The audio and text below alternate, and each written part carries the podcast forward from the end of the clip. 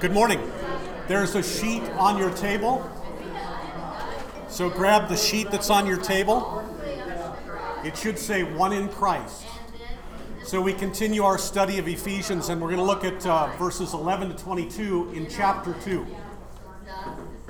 By the way, so are there any questions from last week? It was, it was wild and rowdy last week, that's for sure. Any questions? Okay, so you have the, the text on the, on the sheet. We want to look at Ephesians uh, chapter 2, verses 11 to 22. And I've entitled it One in Christ because that's precisely what the text teaches. So, starting at verse 11, they're on the, on the sheet. Therefore, Paul says, Remember that at one time you Gentiles in the flesh, called the uncircumcision, why would they be called uncircumcision? Because Gentiles weren't circumcised. Okay? Jews were circumcised. So at one time, you Gentiles in the flesh, that means in your body, called the uncircumcision by what is called the circumcision, that would be the Jews, because they circumcised, remember? Which is made in the flesh by hands. In other words, you have, you have to actually take a knife and have to actually do surgery and cut off a piece of you know what. Okay? Verse 12 Remember that you were at that time separated from Christ. These are the Gentiles now, alienated from the commonwealth of Israel, and strangers to the covenants of promise. You Gentiles having no hope and without God in the world. Now, verse 13. But now, notice the language here. This is constant in Paul's letters. It's in Christ Jesus. So when you have the insomnia, sometimes like I do, get your Bibles out and then get your notepad out or your phone or however you take notes and just note every time that in Christ is used in the New Testament, especially Paul's letters. This is crucial here. So the Gentiles who've been alienated apart from God and God's people now in Christ Jesus.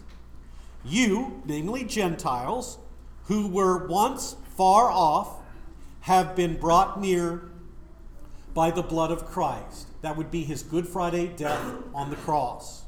Verse 14 For he, namely Jesus himself, is our peace, and he has made us both one and has broken down in his flesh. That means Jesus in his own body he has broken down in his flesh, and that would, that would include his death and resurrection, the dividing wall of hostility, namely between Jews and Gentiles.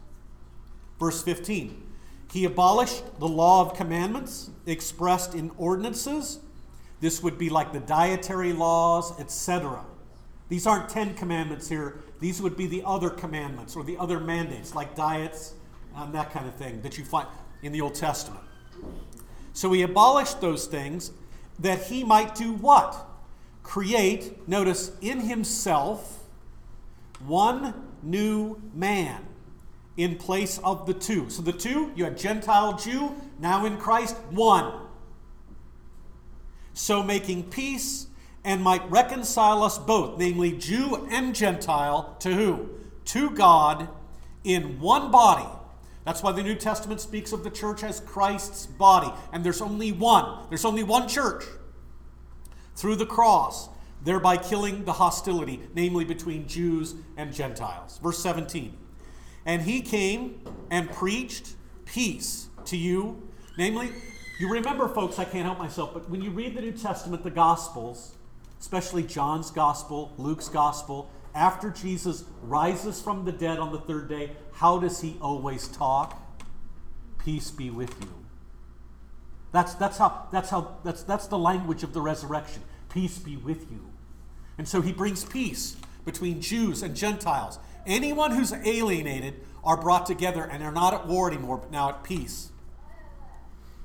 Verse 18 For through him, namely Jesus, we, namely Jews and Gentiles, both have access in one spirit to the Father. So then, you Gentiles are no longer strangers and aliens, but you Gentiles, and of course it's always in Christ and faith in Christ, you are now fellow citizens with the saints, literally the holy ones. You're holy. You're a saint if you're a believer in Jesus, and members of the household of God. Built on what? The church is built on what? A foundation of the apostles and prophets, Christ Jesus himself being the cornerstone, in whom the whole structure, being, notice, joined together, grows into a holy temple in the Lord. In him, again, namely in Christ, there it is again, in him or Christ, you also are being built together into a dwelling place for God by the Spirit. So, the big theme that I want to hit here is that we are all one in Christ, no matter what your race, no matter what your nationality, no matter what your ethnicity. If you're a believer in the Lord Jesus Christ, we are all one. Let's read the comments, the ramblings that I've got there on the sheet. According to St. Paul, through faith in Jesus for salvation, you're no longer strangers and aliens. Now, I'm not, I don't think, I haven't done the DNA test. Maybe you have. But I would guess that if I have any Jewish blood in me, it would be very minimal at least. I'm a Gentile, okay? So, according to St. Paul, through faith in Jesus for salvation, you and I, Gentiles, are no longer strangers and aliens, but we are fellow citizens with the saints and members of the household of God. And what, when Paul says with the saints, that would include who? Adam, Eve, Noah, Abraham, Jacob, Isaac, Joseph. Just name them. Built on the foundation of the apostles and prophets, Christ Jesus being the cornerstone, in whom the whole structure being joined together grows into a holy temple in the Lord. So, this is what it means to be in Christ. So, reminding you of Ephesians 1, which we studied months ago, remember we heard that long run on sentence or a long litany of what it means to be in Christ in chapter 1. And I've just simply paraphrased it here in this paragraph. In Christ we are blessed. In Christ we are chosen. In Christ we are adopted. In Christ we are chosen. In Christ we are loved. In Christ we are redeemed. In Christ we have an inheritance for which our baptism in the triune name is a down payment that guarantees our eternal and heavenly possession. Ephesians 1 teach, taught, taught us that, remember? And so all of this is only and always in Christ. Never in me, always in Christ. So now in Ephesians 2, which we just read, the Apostle Paul then expands on this theme of our being in Christ. And he laserly focuses our unity then in Christ.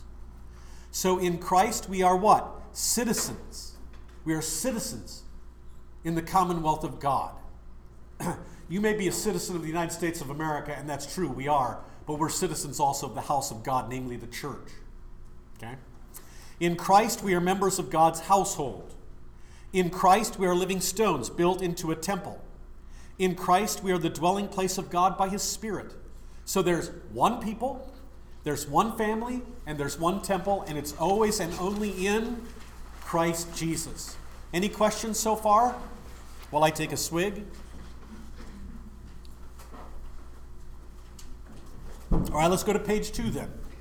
So then, in Christ, walls that divide people come tumbling down walls that separate people, walls that divide people, come tumbling down. Walls that exclude people and keep people apart from each other, they come tumbling down. In Christ. In the Old Testament, you remember there was a great wall. What was the wall? It was a wall that separated Israel and all the rest of the nations of the world. There was a wall that separated God's chosen people, Israel, and all other people. The wall was between the circumcised and those who were not. Got that? That's Old Testament. Circumcised, people of God. Not, you can't be. So God's law set the Israelites apart, consecrated them, made them holy. The law said, do not touch, do not handle, don't go near, be separate. I've paraphrased the Old Testament here. It set Israel apart from her Gentile neighbors with a wall of commandments the Gentiles did not have to keep. Dietary laws, I'm talking about here, Sabbath laws or feast days. So, if you were an Israelite, you were different. That's the point. You were set aside from birth for a holy purpose, namely, to be the bearer of the promised seed to the nations of the world. Namely, the Savior would come from who? The Jews, Abraham and his descendants. To be the womb. Israel was to be the womb that bore the Messiah in the fullness of time, Galatians 4. Israel was to bear the promise to Adam and to Abraham that through the promised seed of the woman, the offspring of Abraham, God would bless the nations, as Paul says in Romans 4. And so that's why the Israelites were set apart for that specific holy purpose. Side note. That's why, that's why there shouldn't be any anti Semitism. You understand why? Because those, those people were chosen by God for this purpose I just read here in this paragraph. Now, don't misunderstand what I just said. Don't get the idea that you can be an unbelieving Jew and still go to heaven. That's not true. If you don't believe in Jesus, you don't go to heaven, no matter what your ethnicity, culture, doesn't matter. It's only through faith in Jesus that you're saved. So I'm not, I'm not making the point that if you're a Jew and you're an unbelieving Jew, you're going to heaven. Not making that point. I'm simply making a point that we need to realize that if you have Jewish friends or Jewish relatives or whatever that might be, don't fall for the anti Semitism, especially now in America. Anti Semitism is alive and well in America, in many parts of our country. Um, and the way that it's coming apart, the way that it's happening now that I have witnessed firsthand, actually sitting in front of people talking about it. No joke. National Christian socialism. Be aware of this, especially among young people, young men, especially white young men in this country. White and it's National Christian Socialism. Watch out for this. It, it can be rife with anti. No. So here's my point. Knowing the fact that God chose the Israelites to be the ones who would give the world the Savior, we see these people and thank God for them. And that means that when we talk with these people, instead of being anti Semitic and blowing them off, for lack of better terminology, we speak to them about the promises that God made to them and what they were supposed to be about, namely Jesus. So, you, so if you have a Jewish friend or family member, you always want to try to bring a conversation around. Tell me about Jesus. What do you believe about him? So that you can bear witness that Jesus is indeed the Messiah. And you can beg them. You need to believe in him. He's the Savior. That's the point. And that's not anti Semitic. Now, I know the world would say that is. Be aware. Here's another side note, and I'm going to move on. what I just said in some parts of this country among certain enclaves of people, politicians, bigwigs in this country, what I just said, namely, witnessing to a Jew about Jesus is now considered to be what? Anti Semitism. Be aware of that. I'm not saying don't do it, just be aware of it. You may have to suffer. Yes? Pastor, uh, Martin Luther also had some views on the Jewish people, right? Yes. Nothing that we should confuse with his right you know, view of Scripture, but he was frustrated with the Jewish people. Yeah, so you're bringing up a very important point, Tracy. So Lutherans are blamed very often for being anti Semitic and being responsible for the Holocaust that happened in Germany in the 30s and the 40s. Because a lot of Lutherans in Germany follow this guy named Martin Luther. And Martin Luther later in his life said some things that were quite anti Semitic. And he was wrong. he was just dead wrong. And he needed, he needed to be repentant of that. I, if he were sitting here today, he'd say, Yep, I shouldn't have said that. I was wrong. Please forgive me. Okay? So just be aware of that. That's another issue that will be raised. Oh, you're a Lutheran. You're one of them. You're like Luther. Well, keep in mind that Luther was a man and he was a sinner and he wasn't perfect. I know that's hard for you LCMSers to hear, but that's true. Because we've got a we've got a, a window up front above the altar with his portrait. And you might think, oh my God, we worship Martin Luther. No, we don't. No, we don't. We realize that he was a sinner just like all of us, and he needed Jesus more than anybody else. So thank you for raising that point. So we acknowledge that he was wrong. When people raise this issue with you, you have to simply say, Yes, he said that, and he was wrong. we don't believe that. Okay, good, thank you. Especially kids in school. I'll bet, I'll bet Liam in high school probably hears this all the time from teachers. Oh, you're one of those. All right, let's keep going. So, if you're an Israelite, this is how you grew up. This, this wall of separation. Here's how you grew up. From your mother's knee, an Israelite perfected the discipline of not associating with the Gentiles, the unclean. That is the uncircumcised Gentile. So if you were a Jew or an Israelite, you wouldn't share a meal with Gentiles. You would not, more on that in a moment. You'll pick this up. You wouldn't share a meal with them. As a boy, if you're an Israelite, you wouldn't be allowed to play with Gentiles. You wouldn't be allowed to have sleepovers at the Gentile house. and this is precisely why the Apostle Peter, then, in the New Testament, had to receive a threefold visionary boot in the you know what. The expletive is uh, not said there.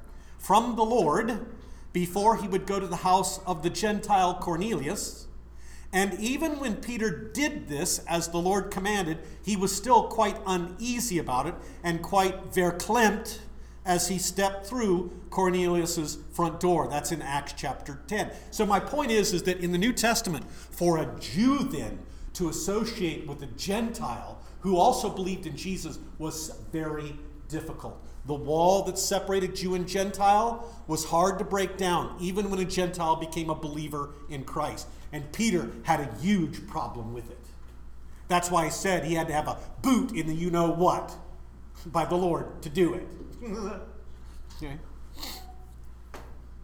Now, this the fact that Gentiles, uncircumcised Gentiles, heard the gospel and were converted caused Jewish Christians to have unease about these people. So the next sentence is this.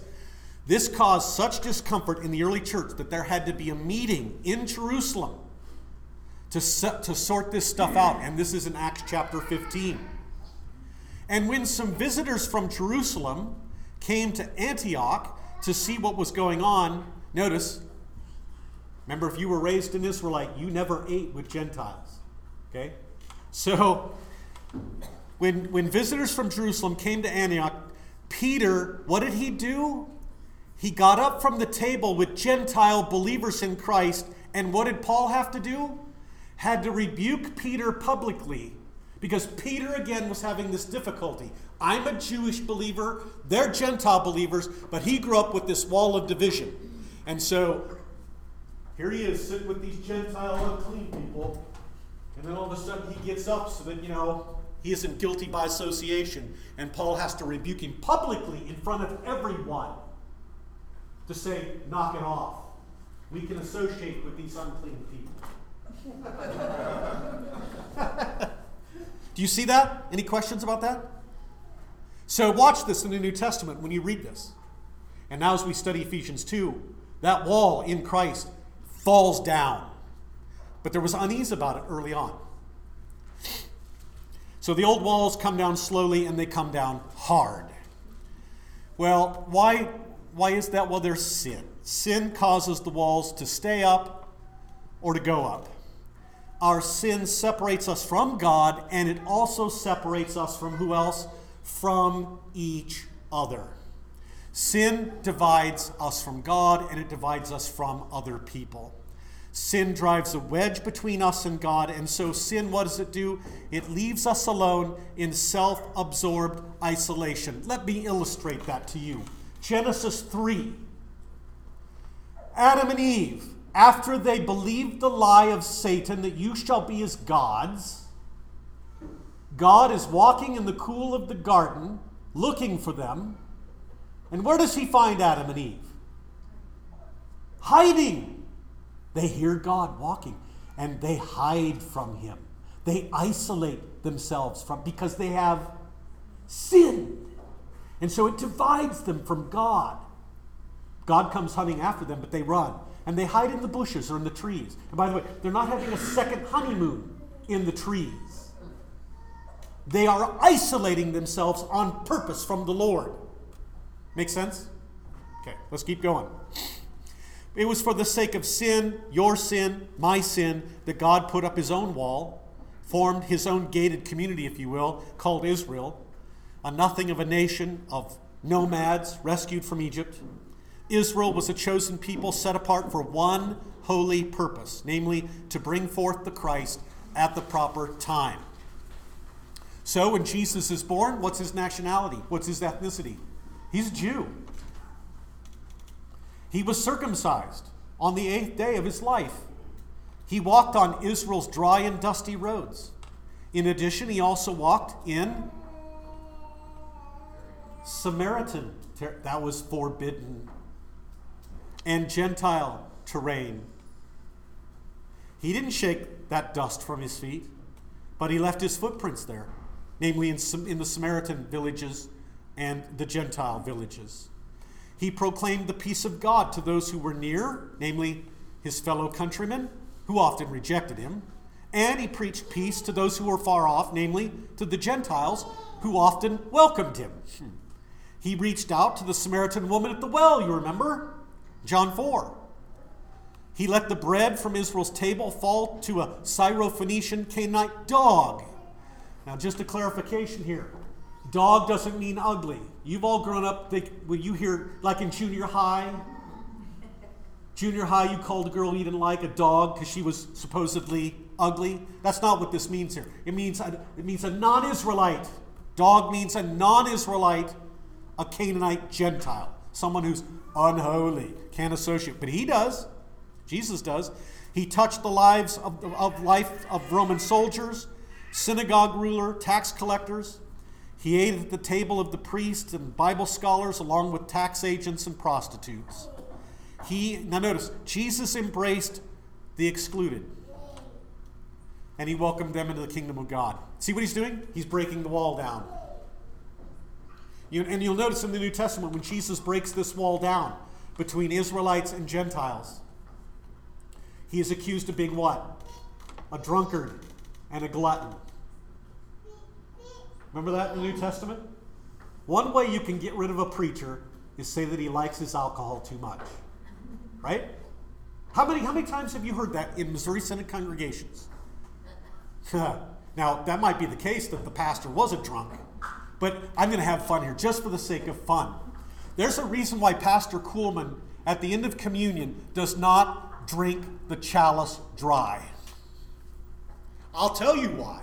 It's, it's the ushers that do it or the elder that does it.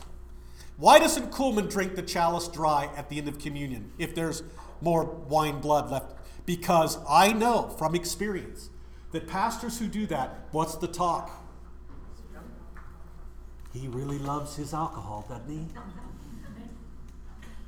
No joke. That's not a joke. That happens in every Missouri Synod congregation. Every Missouri Synod congregation. That is why I purposely have the ushers drink it all. They can talk about the ushers that way. That's fine. Danny and Lynn, that's fine. Now, having said that, let me, let me make a more important point. Just in case you, you haven't I haven't had the opportunity to teach you this. I'll just take this as a, as a learning opportunity or teaching moment. Um, if you've wondered why sometimes during communion, when pastor says, I'll put the Lord's body in your hand, and then I give you two or three pieces of bread, okay? Or I may say, if some of you who drink from the chalice, I may say, very quietly, I'll say, the, the blood of Christ shed for you, and I'll say, have a big drink. and people next to me are, are giggling when they hear that. Okay? Why, why is that done? Because we do what Jesus says. We eat it and we drink it so that there's nothing left over. We never want to have the issue of, well, now what do we do with the consecrated bread and consecrated wine that's left over? We should never have that issue. And so we here at Trinity purposely do what Jesus says eat it and drink it. Does that make sense? So again, don't freak out if you're one of the last tables and pastor says, take a big drink. Or the elder may say, if you take from the individual cups, he may say, drink two or three, please. That's what's going on. Okay, that's, that's a, I hope that's helpful for you. Again, like we are, we are so unlike many congregations in the church. Many congregations in the church don't do this at all. And so what happens? And it should never, ever happen. And I'm not angry at you, I'm just passionate about this. They put the consecrated wine that's left over back into the bottle of unconsecrated wine. That should never, ever happen. But that is common in the church. Don't ever let that happen. So, you altar guild members, don't ever let that happen. So, let for if we have a guest pastor here, and some, somehow it just gets forgotten to eat and drink everything, and there's leftover, you eat it and drink it in the sacristy. It's that simple. Why do we why do we make this so hard? Seriously. Now I've raised now maybe you want to react to that. I should I should give you the opportunity to react. Because you've all the you lifers in the Missouri Synod, that's the practice you've grown up with, namely mixing consecrated with unconsecrated. And since I brought this up, are there are there any reactions to that? Should I run for the hills? Dorothy? Well, I grew up, the, there, there was wine left over, you poured it gently on the ground. Okay. that, that's a nice, pious religion. So, for those of you who didn't hear what Dorothy said, she grew up with the practice that whatever was left over of the wine blood, they would take and pour out on the ground. Is that what you said? That's a nice, pious, religious thing. And it sounds very good, doesn't it? But is that what Jesus said to do with it? You see, how, how do you determine what to do in the Lord's Supper? You listen to the Lord. That our problem is we don't want to. It, but it's so simple eat it and drink it. So, my first congregation that I served, the first Sunday that, I, that there was communion, we didn't have communion every Sunday, but the first Sunday that I uh, had to officiate with the Lord's Supper, I forget who was in charge, but they, I'll just simply say this off memory. That we probably had maybe 50 or 60 for communion that first Sunday I was there, and they had prepared for like 150. So I consecrated 150 pieces of bread and 150 individual glasses of, of, wine. And guess what? We only used 50 or 60. Now what? This caused a, a, big dilemma for me. And the practice at my first congregation was what do you, what do you think it was? Take the consecrated, pour it all back in the bottle. And of course, when I, when I addressed this issue pastorally and carefully, it was like I was the devil incarnate, you see. That's why I said, Should I run for the hills? We did that here before you came. Okay. Yes. What do you, what do, you do if, like myself, if there's a half a flagon of wine left over, I can't drink, I would go home, I would be so busy, I would be. So get help. So get help. But everybody's gone. Well, if every, that would be that would be a unique situation. If everybody, that would be a very unique situation. What'd you say, Jill? Yeah, go get Robin at the house. She'd be happy. No, that, that would be just such a unique situation. I doubt we'd encounter that. I really do. Pastor yeah. Trevor Higher Things two years ago at that very Oh, yeah. Oh, yeah. Oh, yeah. They prepared chalices for 450 youth and, and leaders. Uh, actually, probably more 450 youth and then plus the leaders. But there were about 50 youth short at that particular time they were coming later.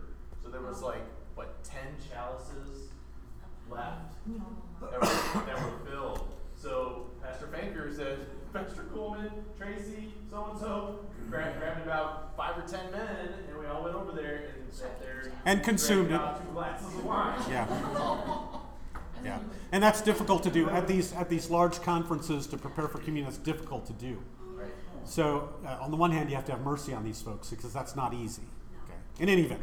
And we and, were still, we were still, you know, uh, we still adhered to that principle. Yeah, just do it. Eat and drink it. it. That's right. That's what the church always did. The Lutheran Church always did this.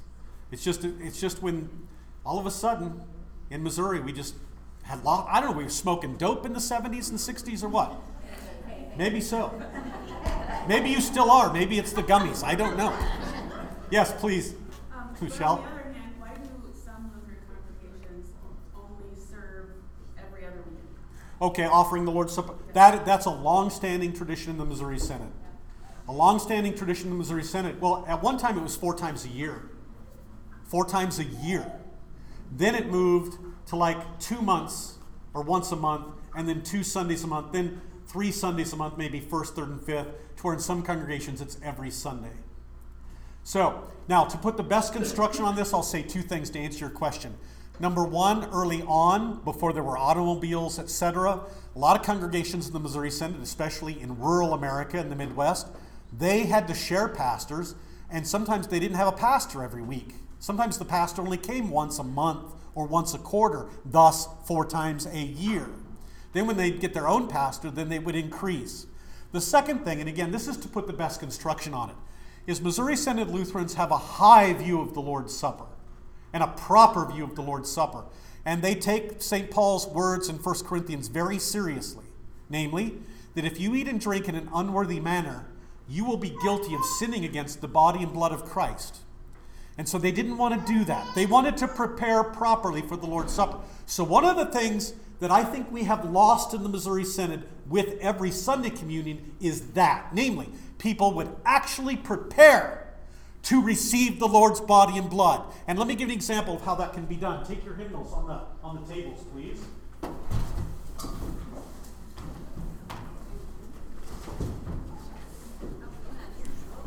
While you're, I'll give you a page number here.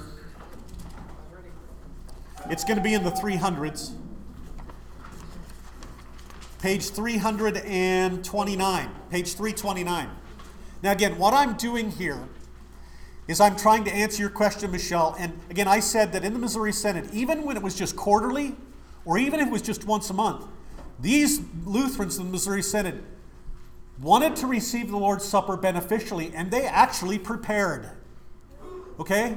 And sometimes that would include, on a Saturday night, going to the pastor's house or study at the church and announcing for communion, which would include this individual confession and absolution. And then, after the individual confession and absolution, the pastor would then ask, Now, is it your intention to receive the Lord's body and blood tomorrow? And if the person said yes, then he would say, Now, what do you expect to receive then? And what's the pastor want to hear? Christ's body and blood. And then he'd ask, For the forgiveness of your sins? And the person was, Yes.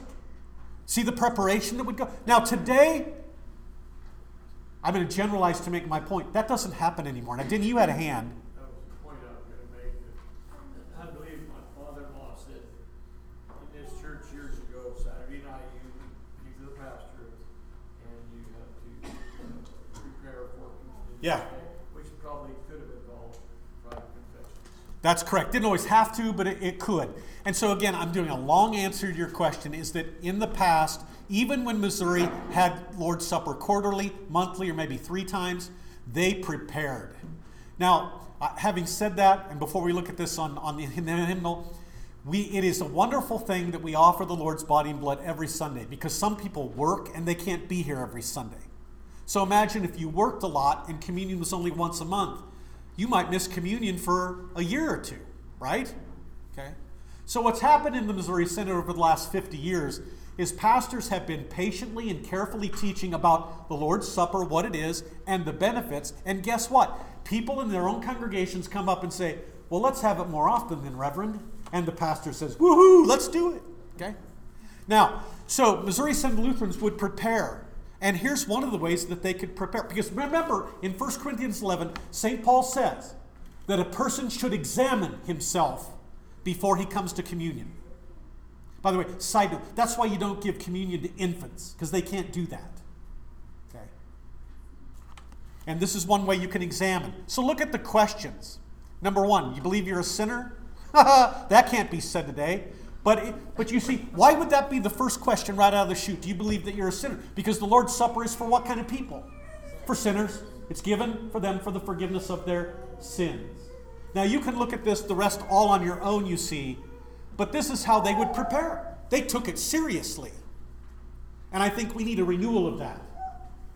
Yes, also on page three oh eight and in the front of the hymnal, our prayers, right? prayers for preparation before you go. Correct. So take a look at that, page 308.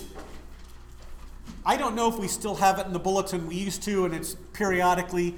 There's a prayer that's in the bulletin that goes something like this Lord Jesus Christ, let your, let your supper or Holy Supper be my heaven on earth until I enter heaven.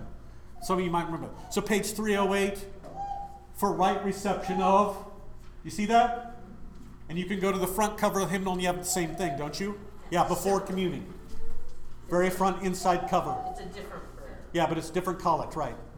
So I would encourage you to make this part of your piety. Prepare. Because what I've discovered, now, again, I hope this is helpful for you. I really do. I will never forget one of the first, these people are no longer alive, but one, one of the first families I met here did not believe that they received the body and blood of Jesus in communion. No joke. Members of this congregation did not believe that. And I had to have a very, very hard conversation with them. And it went like this Then I'm going to encourage you not to come to communion anymore. And boy, that's when the atomic bomb hit. Now, was Pastor Kuhlman just being an SOB? Well, I am, but was at that time I was I was trying my best not to be. It was high pastoral concern because if, as Paul says in 1 Corinthians, if you don't believe you're receiving the body and blood of Christ in communion, you sin against the body and blood of Christ. And I took them to that passage and showed them this. Nope, nope, nope. Well, what happened is, to make the long story short, they just simply transferred to another LCMS con- congregation. Okay? And so I told the pastor that they transferred the congregation. I said, These people don't believe that they received the body and blood of Christ for communion. He didn't care. He didn't care. So that was really bad pastoral care on his part. In any event, I hope that is somewhat helpful for you. Did I answer your question, Michelle? Another question. Just a clarification. Okay, please.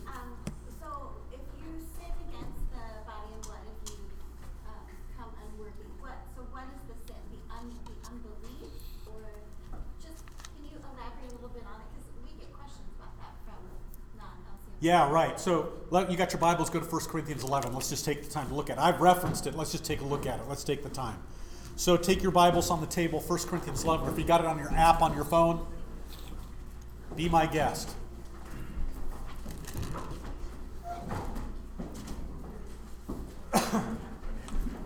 Now I'm going I'm going to answer your question in this way. I'm going to draw a box on the board, Kimberly. So we know from Scripture that what you get in communion are these four things bread, wine, and with the bread you receive Christ's body, with the wine you receive Christ's blood. We know from Matthew chapter 26 that it's for the given and shed for you for the forgiveness of sins. That's Matthew 26. Now, at Corinth, you had people coming to communion who believed this about the Lord's Supper. I'll make a box. Now, you had some people at Corinth who actually believed this, right? But there were other people at Corinth who were coming to communion that believed this no body, no blood, no forgiveness. All there is is bread and wine. That's it. And Paul calls this unworthy eating and drinking. And if you come to communion and you believe this, there are consequences. So let me back this up before we read the text. Let's say, for the sake of the discussion, that Liam believes this, in contrary to God's word. He comes up and I give him, so he comes up for communion. Liam, even though he believes this, does he receive the body and blood of Jesus? You better believe he does. But because he doesn't believe what Jesus says, he, that's the sin. That's the sin. Let's read the text. So Paul has to address this at Corinth. Verse, uh, well, let's start at verse 23. 1 Corinthians 11, verse 23. How does Paul address this issue right here that I wrote on the board? This particular issue. He takes them to the Lord's words. Check it out. For I received from the Lord what I also passed on to you. The Lord Jesus, on the night he was betrayed, took bread. And when he had given thanks, he broke it and said, This is my body, which is for you. Oh, and I can't help myself. That's what kind of talk? That's gift talk. So you know the Lord's Supper is pure gift from Jesus to you. My body with the bread for you. So again, the direction in the Lord's Supper is this direction. That's the direction of the Lord's Supper. He gives you a gift, his body. Let's keep going. Verse 25 In the same way, after supper, he took the cup. And a cup would be a cup of wine because when he instituted the Lord's Supper, it was in the context of the Passover meal. And in the Passover meal, it was always a cup of wine. They didn't have unfermented grape juice. That's another issue, by the way. Don't ever let a pastor use grape juice in communion. Yeah, but I'm a recovering alcoholic. Well, then don't drink then. If you're so afraid that you're going to fall off the wagon by taking a sip of wine, then simply don't drink right now. Maybe in the future you will. But don't give people grape juice. Why? Why? Because Jesus used what? Wine. Now let me let me push this point to the hilt. So we'll we'll you, we'll talk about it this way with baptism. And you guys have heard this a million times. You're going to roll your eyes, but that's the way that's what you get.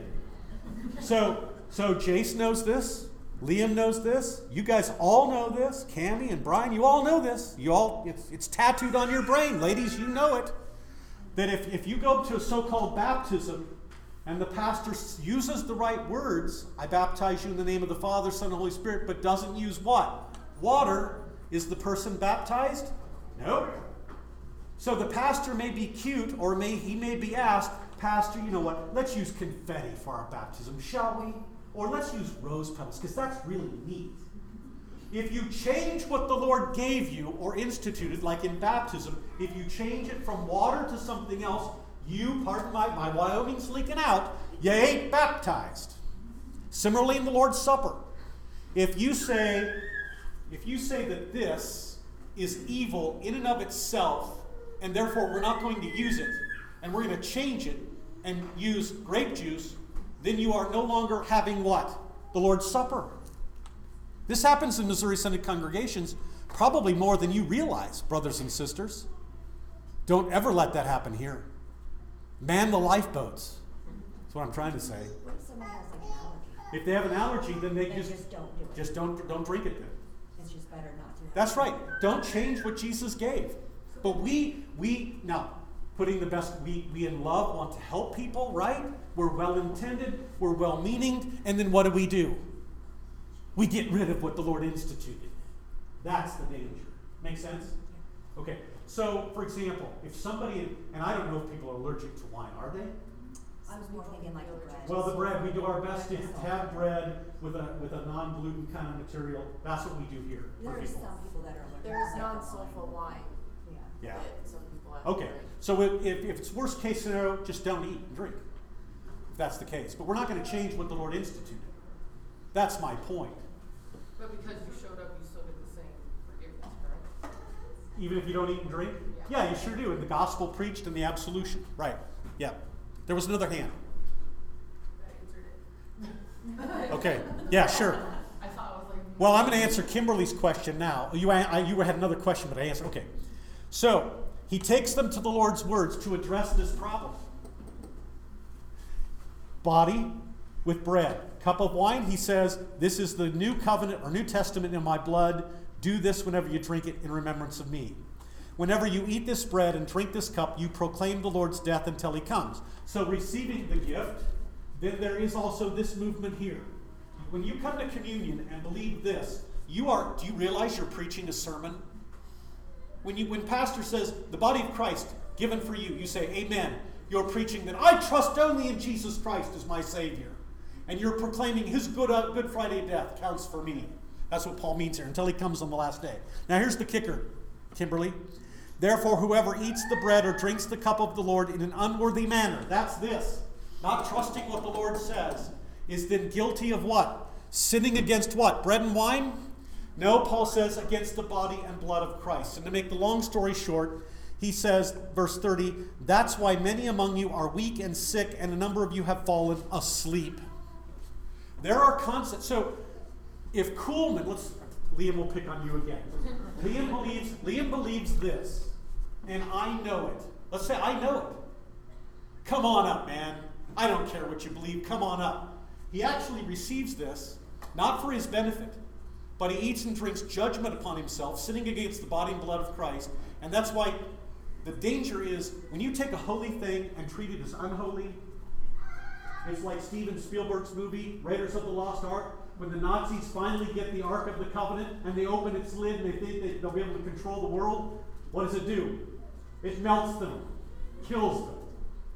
This holy thing, the Ark of the Covenant, when they misuse it, it kills them.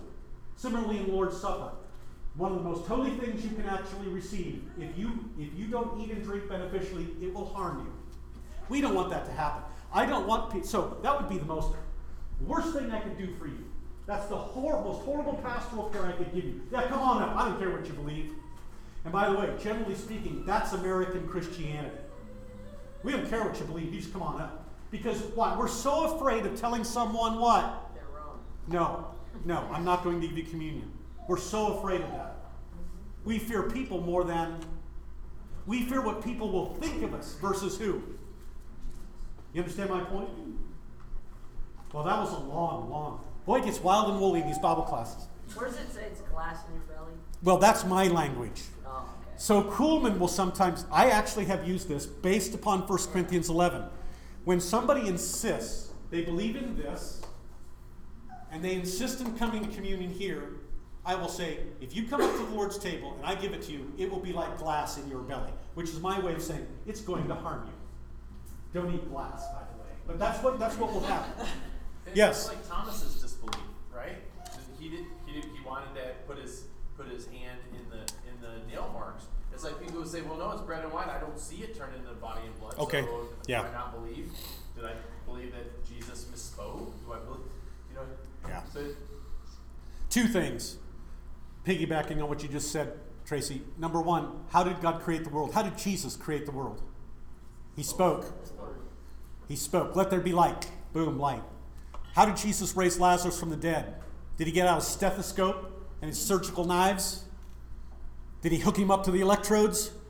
How did Jesus raise Lazarus? Come forth! He spoke. And it happened. God's word is powerful. It does what it says, it gives what it says. So when Jesus says, This is my body, it is. And the Sunday school answer is because he said so. His words do and give what they say. Now, secondly, I hope you don't misunderstand what I've just done here. I want you to understand that what we've just observed is we want people to take communion. We do. But we want them to receive it beneficially. Okay? Does that make sense? So that's why Pastor Kuhlman, even though we have Lord's Supper every Sunday, Pastor Kuhlman is very concerned that you actually believe what Jesus says. Any questions on that? We got to quit. I'll finish this next week, okay? The unity in Christ. Thank you so much. Let's pray the Lord's Prayer. Our Father,